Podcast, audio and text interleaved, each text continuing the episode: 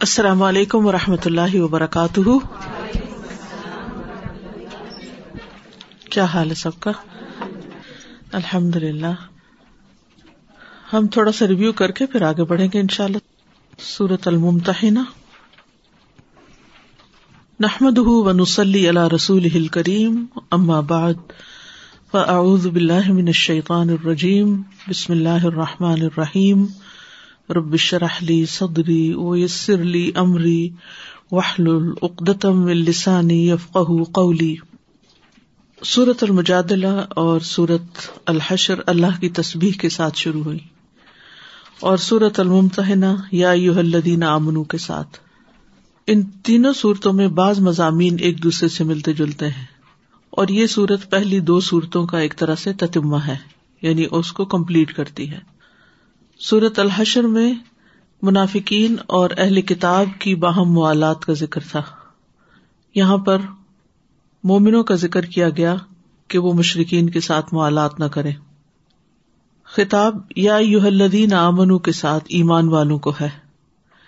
لیکن اس کے پہلے مخاطب حاطب بن ابھی بلتا ہے کیونکہ ان سے متعلق ہے یہ آیت۔ اور پھر اجتماعی طور پر سب کو نصیحت ہے۔ حاطب بن ابی بلتا کے بارے میں آتا ہے کہ جب یہ آیت نازل ہوئی اور انہیں ایمان والے کہہ کے پکارا گیا تو وہ بے ہوش ہو گئے۔ اور اس بات پر وہ خوش بھی تھے کہ الحمد للہ میں ابھی تک ایمان والوں میں شامل ہوں کہ اللہ نے میرے ایمان کی گواہی دی ہے۔ کیونکہ ان کی نیت خراب نہیں تھی۔ نیت سے رحمی کرنا تھا، لیکن طریقہ درست نہیں تھا۔ بعض اوقات انسان ایک کام اچھا سمجھ کے کرتا ہے، لیکن اس میں بہت سی خرابی ہوتی ہے جس کو وہ سمجھتا نہیں۔ یعنی بعض اوقات ہماری نیت اچھی ہوتی ہے۔ ہم یہ کہتے بھی ہیں کہ ہماری نیت بہت اچھی تھی، لیکن نتیجہ اچھا نہیں ہوتا، انجام اچھا نہیں ہوتا۔ تو انسان کو اس اعتبار سے بھی سوچنا چاہیے کہ جس چیز کے بارے میں ہماری نیت اچھی ہو، اس کے باقی پہلوؤں پر بھی غور کر لیا جائے، صرف نیت ہی کو نہ دیکھا جائے۔ اگرچہ نیت بڑی اہم ہے، بنیاد ہے، لیکن صرف نیت کا اچھا ہونا کافی نہیں جب تک کہ عمل بھی درست طریقے پر نہ ہو۔ اسی لیے عمل صالح کی جو شرائط بیان کی گئی ہیں، وہ دو ہیں۔ نمبر ایک، اخلاص نیت، اور نمبر دو، نبی صلی اللہ علیہ وسلم کا طریقہ، سنت کی پیروی۔ کیونکہ طریقہ بھی درست ہونا ضروری ہوتا ہے۔ تو یہ بہت بڑا سبق یہاں سے ہمیں ملتا ہے۔ اور پھر فرمایا کہ لا تتخذو ادبی و ادب کم نہ تم بناؤ میرے دشمن اور اپنے دشمنوں کو۔ تو اللہ سبحان تعالی سب سے پہلے ادبی اپنے دشمن کا ذکر کرتا ہے۔ یعنی بظاہر تو دیکھنے میں مشرقین کی مخالفت مسلمانوں کے ساتھ تھی، لیکن اللہ تعالی اس سے پہلے ادبی یعنی اپنے ساتھ دشمنی کی بات کرتے ہیں، کیونکہ مسلمانوں کے ساتھ دشمنی بھی دراصل اللہ کی وجہ سے تھی۔ ایک اللہ پر ایمان لانے کی وجہ سے تھی۔ اس لیے اس کا ذکر پہلے کیا گیا۔ تو یہاں پر دو عداوتیں جمع ہو گئی ہیں۔ یعنی اللہ کے دشمن بھی ہیں، مسلمانوں کے دشمن بھی ہیں۔ تجھے دو دشمن جو ہیں، ان کو تم اولیا بناؤ گے، مددگار بناؤ گے اپنا۔ یہ کیسے مددگار ہو سکتے ہیں؟ کیسے دوست ہو سکتے ہیں؟ کیسے محبت کرنے والے ہو سکتے ہیں؟ کبھی دشمن بھی محبت کر سکتا ہے، کبھی دشمن بھی مدد کر سکتا ہے۔ تو اس میں تعجب بھی ہے۔ تلقون الم بالمودتی تم ان کی طرف محبت کا پیغام بھیجتے ہو۔ یہاں با زائدہ اور جہاں بھی با زائدہ ہوتی ہے تاکید کے لیے ہوتی۔ اور مبدت کہتے ہیں خالص محبت کو۔ خالص محبت یعنی تمہاری نیت خالص ہے، تمہارا دل خالص ہے۔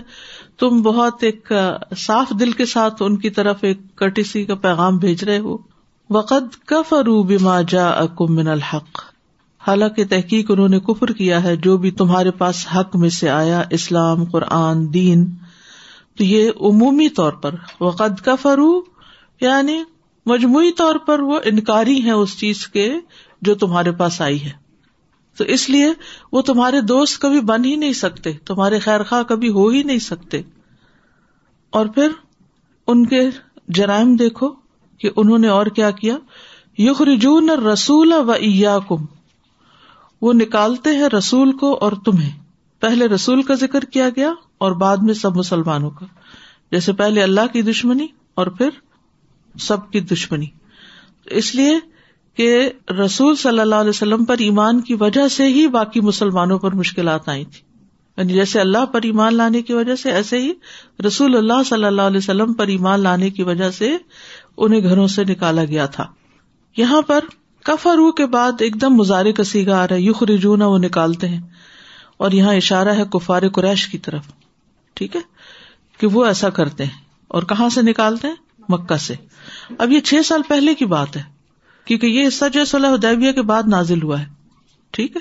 فتح مکہ سے پہلے۔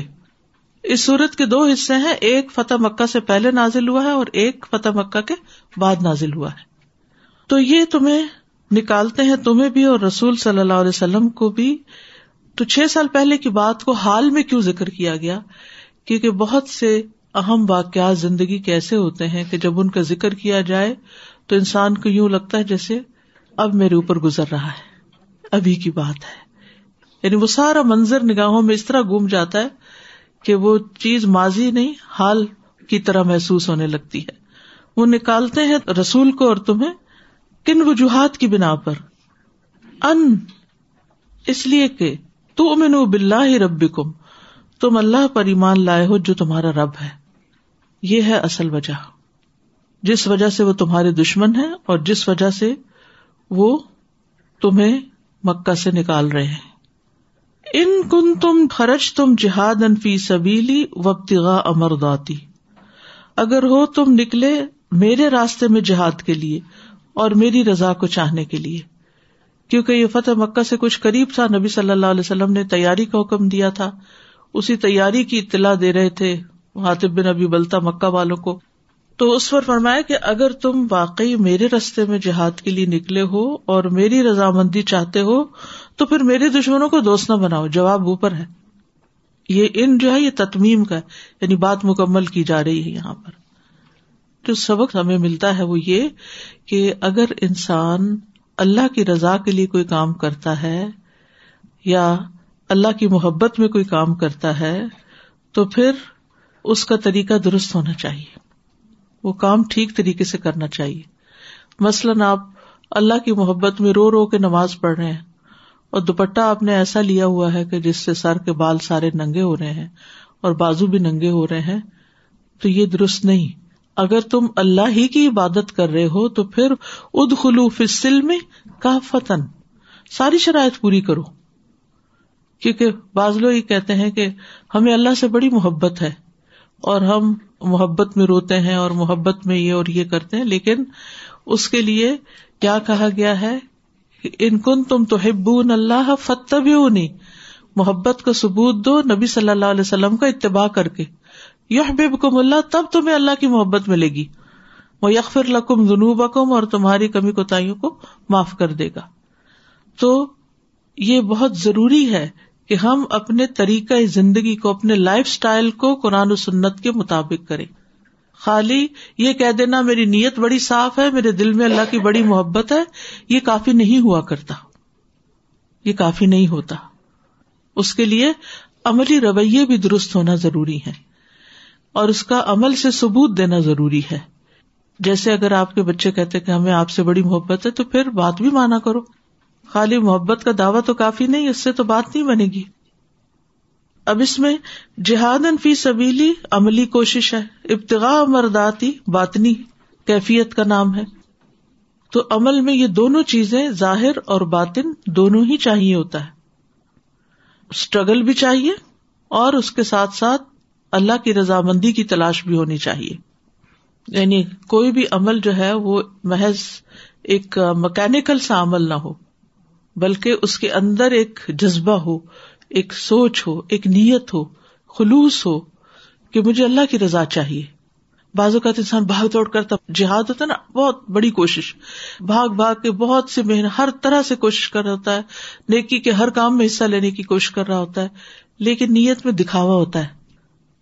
تو وہ عمل پھر قابل قبول نہیں، انسان کے خلاف حجت بنے گا۔ قیامت کے دن قرآن کا کاری صدقہ خیرات میں بہت آگے اور اللہ کے راستے میں جہاد کرنے والا شہید۔ یہ سب سے پہلے لائے جائیں گے، ان کا مقدمہ سب سے پہلے پیش کیا جائے گا۔ اور ان کو اللہ تعالیٰ نعمتیں یاد کرائیں گے، وہ اعتراف کریں گے اور پھر اللہ سبحان و تعالیٰ ان سے پوچھیں گے کہ تم نے یہ نعمتوں کو پا کے شکر کیسے ادا کیا۔ تو اپنی کوششوں کا ذکر کریں گے۔ تو اللہ تعالیٰ اس کو قبول نہیں کریں گے۔ نہیں، تم نے یہ سب کچھ دکھاوے کے لیے کیا تھا ریا کاری کے لیے کیا تھا۔ تو دکھاوا اور ریا کاری جو ہے وہ امال کو برباد کر دیتی ہے۔ اور اس میں ہر وقت انسان اپنی نیت پہ چیک رکھے۔ خاص طور پر اگر کوئی تعریف کر دے، اگر کوئی محبت کا اظہار کر دے، تو ہم پھر مزید تعریف چاہنے کے لیے یا اسی کو مینٹین رکھنے کے لیے یا مزید محبت چاہنے کے لیے پھر ہم اس شخص کو شو آف کرنا شروع کر دیتے کہ دیکھو میں اب اور کتنے اچھے کام کر رہا ہوں۔ اور اس میں اپنی نیکیاں برباد کر بیٹھتے ہیں۔ پتہ ہی نہیں چلتا اور وہ برباد ہو چکی ہوتی ہیں۔ تو جب بھی دل میں ایسا خیال آئے تو فوراً اندر ہی اندر استغفار کرنی چاہیے۔ یعنی یہ سب تو میں اللہ کے لیے کر رہا ہوں۔ مجھے بندے سے تو کچھ نہیں چاہیے۔ اور بار بار اپنا جائزہ لینے کی ضرورت ہے۔ اس لیے یہاں پر جہاد فی سبیلی کو ابتغاء مرداتی کے ساتھ ذکر کیا گیا ہے۔ تو سرون الہم بل مودہ تم ان کی طرف محبت کا پیغام بھیجتے ہو، چھپا کر یعنی محبت کا خفیہ اظہار کرتے ہو، چوری چھپے اظہار کرتے ہو، سر یعنی رازداری میں اشارہ ہے وہ خاتون کے خط لے جانے کی طرف۔ وہ انا عالم اور میں زیادہ جانتا ہوں۔ عالم افل التفدیل کا سیگا ہے، سب سے زیادہ جانتا ہوں، تم سے بھی زیادہ تمہارے دشمنوں سے بھی زیادہ، سب سے زیادہ جانتا ہوں۔ بیما اخوئی تم وما عالم تم جو تم چھپاتے ہو، جو تم ظاہر کرتے خفیہ کا ذکر پہلے لایا گیا۔ اور اعلانیہ کا بعد میں۔ اعلانیہ تو سب کو ہی پتا ہوتا ہے۔ تو خفیہ صرف اللہ کو پتا ہوتا ہے۔ انا عالم بیما اخوئی تم تمہارا چھپا ہوا بھی مجھے خوب پتا ہے۔ بہت اچھی طرح پتا ہے۔ تم مجھ سے کیسے چھپا سکتے ہو؟ لوگوں سے چھپا سکتے ہو؟ مجھ سے نہیں چھپا سکتے۔ وہ میں یف من کم تو جو کوئی اس کو تم میں سے کرے گا، فقط اللہ سوا اسبیل تو وہ سیدھے رستے سے بھٹک گیا۔ سوا کا مطلب ہوتا وسط۔ وسط۔ وسط کہتے ہیں درمیان میں سے۔ جب آپ ہائی وے پہ جا رہے ہوتے ہیں، تو سب سے زیادہ سیف ڈرائیونگ کس پہ ہوتی ہے؟ مڈل والی۔ ٹھیک ہے نا؟ کیونکہ بعض اوقات آپ رائٹ لین پہ چل رہے ہوتے ہیں اور ایگزٹ کر جاتے ہیں کسی جگہ پر، بھول کر۔ یعنی آپ سمجھتے آپ سیدھے ہی جا رہے ہیں۔ اور آپ ایگزٹ لے جاتے ہیں۔ ہر ایک کے ساتھ یہ دھوکا کہیں نہ کہیں ہوا ہوگا۔ کیونکہ وہ کنارے پر تھا نا۔ تو جو کنارے پر ہوتا ہے، اس کا گرنا یا اس کا بھٹکنا زیادہ قریب ہوتا ہے۔ تو یہاں پر بھی یہ فرمایا گیا کہ فقط دلہ سوا اسبیل جو تم میں سے یہ کرے گا، کیا کرے گا؟ یعنی چھپ کے بھی کوئی غلط کام کرے گا تو پھر ہی پرون ٹو ائر وہ غلطی کر جائے گا، پھر وہ اصل رستے سے نکل جائے گا۔ کم یقون لکم آدان اب اسی بات کو مزید تفصیل سے بتایا جا رہا ہے کہ دوستی کیوں نہ کرو۔ کیا وجہ ہے؟ کیوں روکا جا رہا ہے؟ کیونکہ ہوتا ہی ہے کہ جب کسی کو کسی کام سے روکے تو پھر وہ کہتا ہے، بٹ بٹ وائی چاہے زبان سے نہ بھی کہ مگر دل سے وہ کہہ رہا تھا کہ مجھے کیوں روک رہے ہیں؟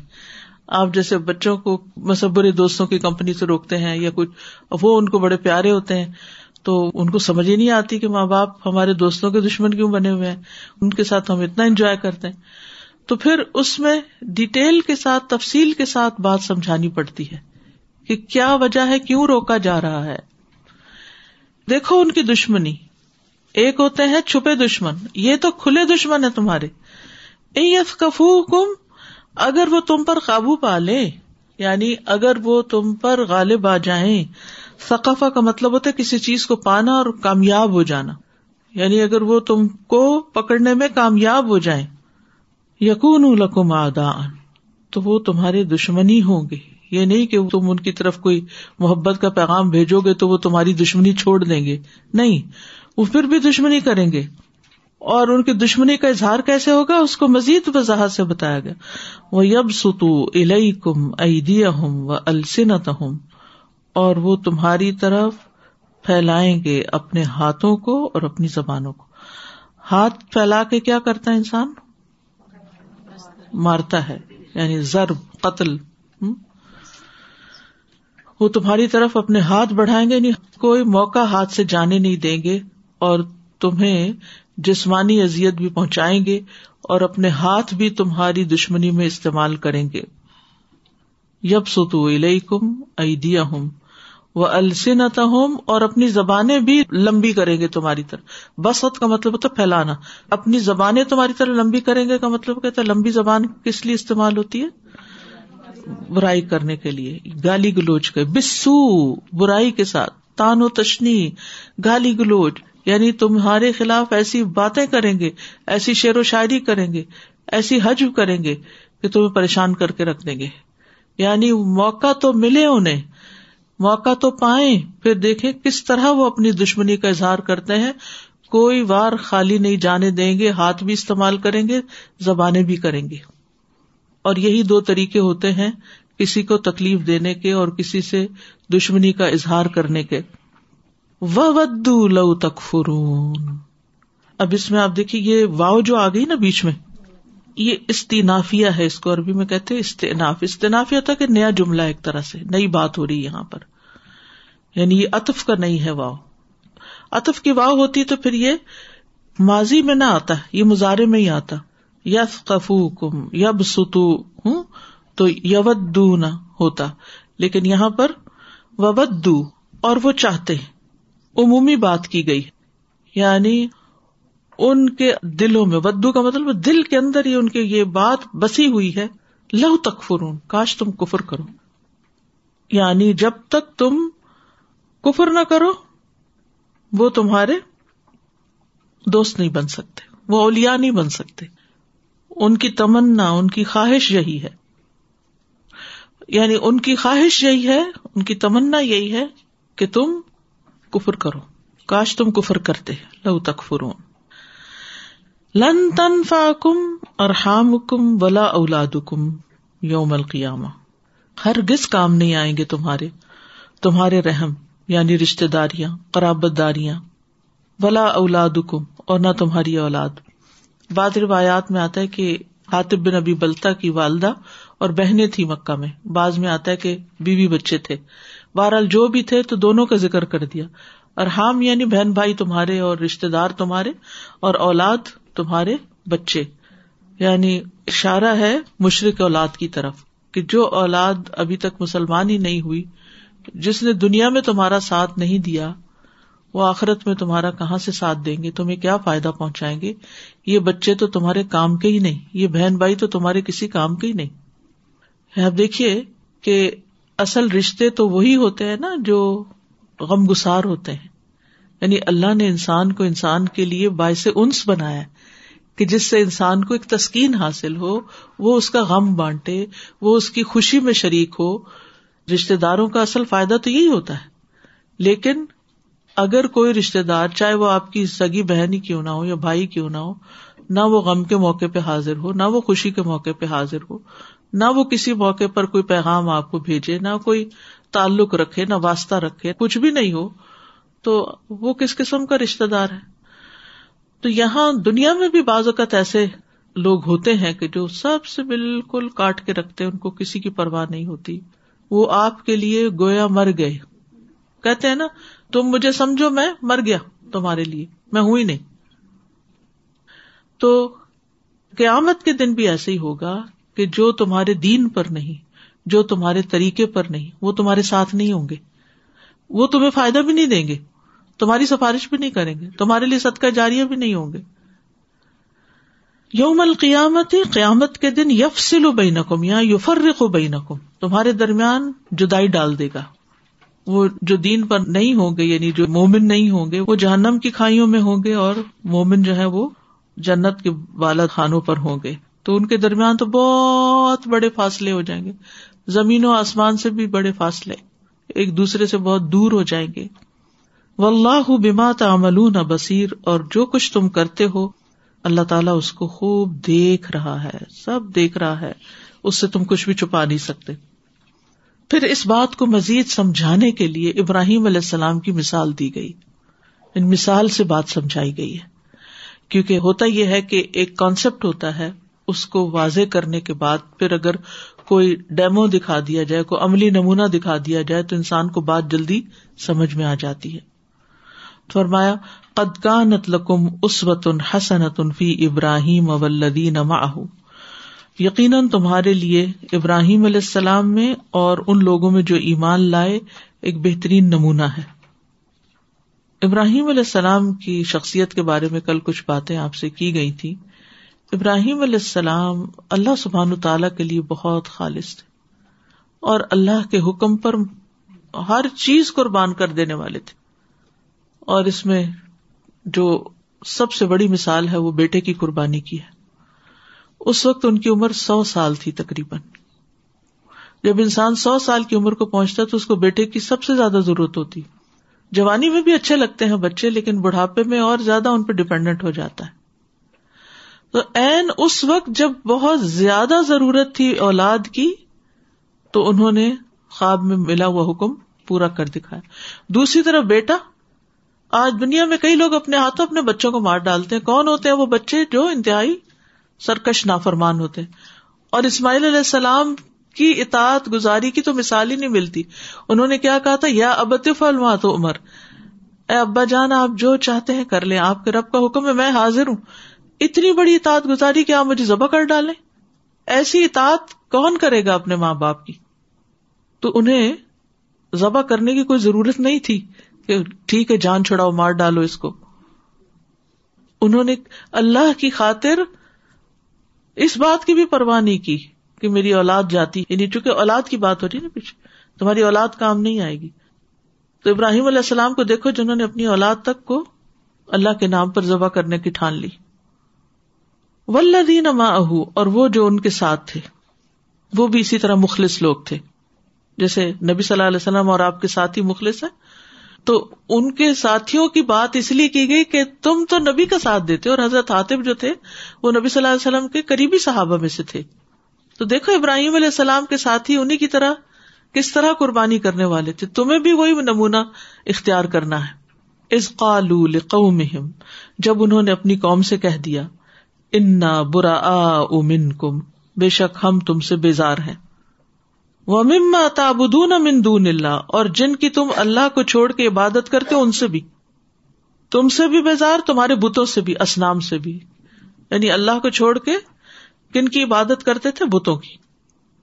لہذا تم ہو یا تمہارے بت ہو، ہمارا ان سے کوئی تعلق نہیں۔ ہم ان سے اپنے آپ کو ایسوسیٹ کرتے ہیں۔ جب انہوں نے ڈس ایسوسیٹ کیا تھا، تو تم کیسے ان کو اولیا بنا رہے ہو؟ تم ان سے کیسے مدد مانگ رہے ہو؟ تمہیں بھی نہیں مانگنی چاہیے۔ کفر نہ بکو انہوں نے کہا، ہم تمہارا انکار کرتے ہیں۔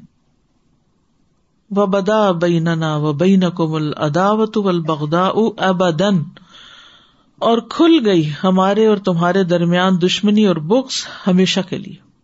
وہاں تو سر رو نہ تھا، یہاں بدا ہو گیا۔ کہ انہوں نے تو کھلی دشمنی کا اعلان کر دیا تھا۔ عداوت ہوتی ہے ظاہری اور بغدا ہوتی ہے باطنی۔ ابدن ہمیشہ کے لیے نہیں کبھی بھی ہم کمپرومائز نہیں کر سکتے۔ ہاں ایک صورت ہو سکتی۔ حتیٰ تو مینو بلّہ واہدہ یہاں تک کہ تم اللہ اکیلے پر ایمان لاؤ۔ ہاں تم ان پر ایمان لاؤ تو پھر بغض محبت میں بدل جائے گا۔ جیسے کہ ہوا بھی۔ آگے جا کر ہم دیکھتے ہیں۔ اللہ قول ابراہیم۔ ہاں اس حسنا نہیں، ابراہیم علیہ السلام کی یہ بات۔ یعنی یہ بات اس حسنا سے مستثنا ہے۔ اس کا اتباع نہیں کرنا۔ قول ابراہیم کا، جو انہوں نے اپنے والد سے کہا، لی ابھی ہی۔ لستخ فرن لک، کہ میں ضرور تیرے لیے بخش مانگوں گا۔ کیونکہ ابراہیم علیہ السلام بہت نرم دل کائنڈ ہارٹیڈ تھے۔ باپ نے ہمیشہ ہی مخالفت کی ابراہیم علیہ السلام کی۔ لیکن اس کے باوجود ان کے دل میں باپ کے لیے خیر خواہی کے جذبات تھے۔ تو باپ بیٹے کا رشتہ تو کفر کی وجہ سے ختم ہو گیا تھا۔ وما ام لک من اللہ من شعی ساتھ یہ بھی کہہ دیا کہ میں تمہارے لیے اللہ سے کسی بھی چیز کا مالک نہیں ہوں۔ میں صرف دعا کر سکتا ہوں، بخشوا نہیں سکتا، میرا کوئی زور نہیں۔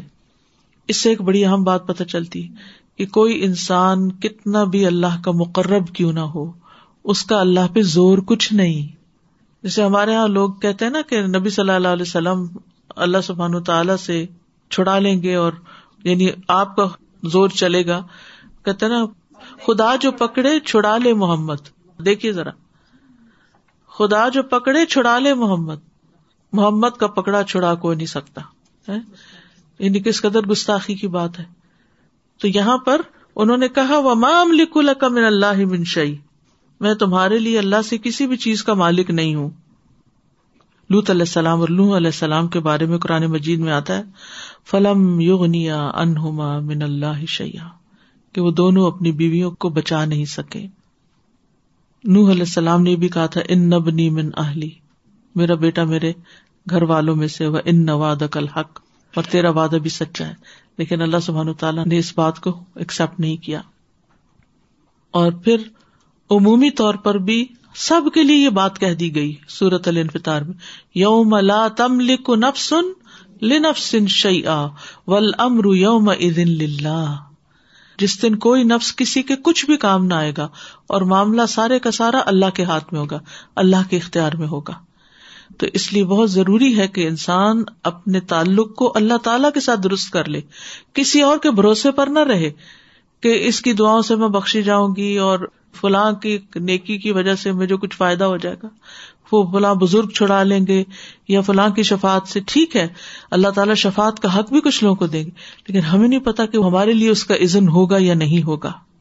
ربنا علیہ کا توکلنا و الئی کا انبنا و الئی کل مصیر اے ہمارے رب، تجھ پر ہم نے بھروسہ کیا۔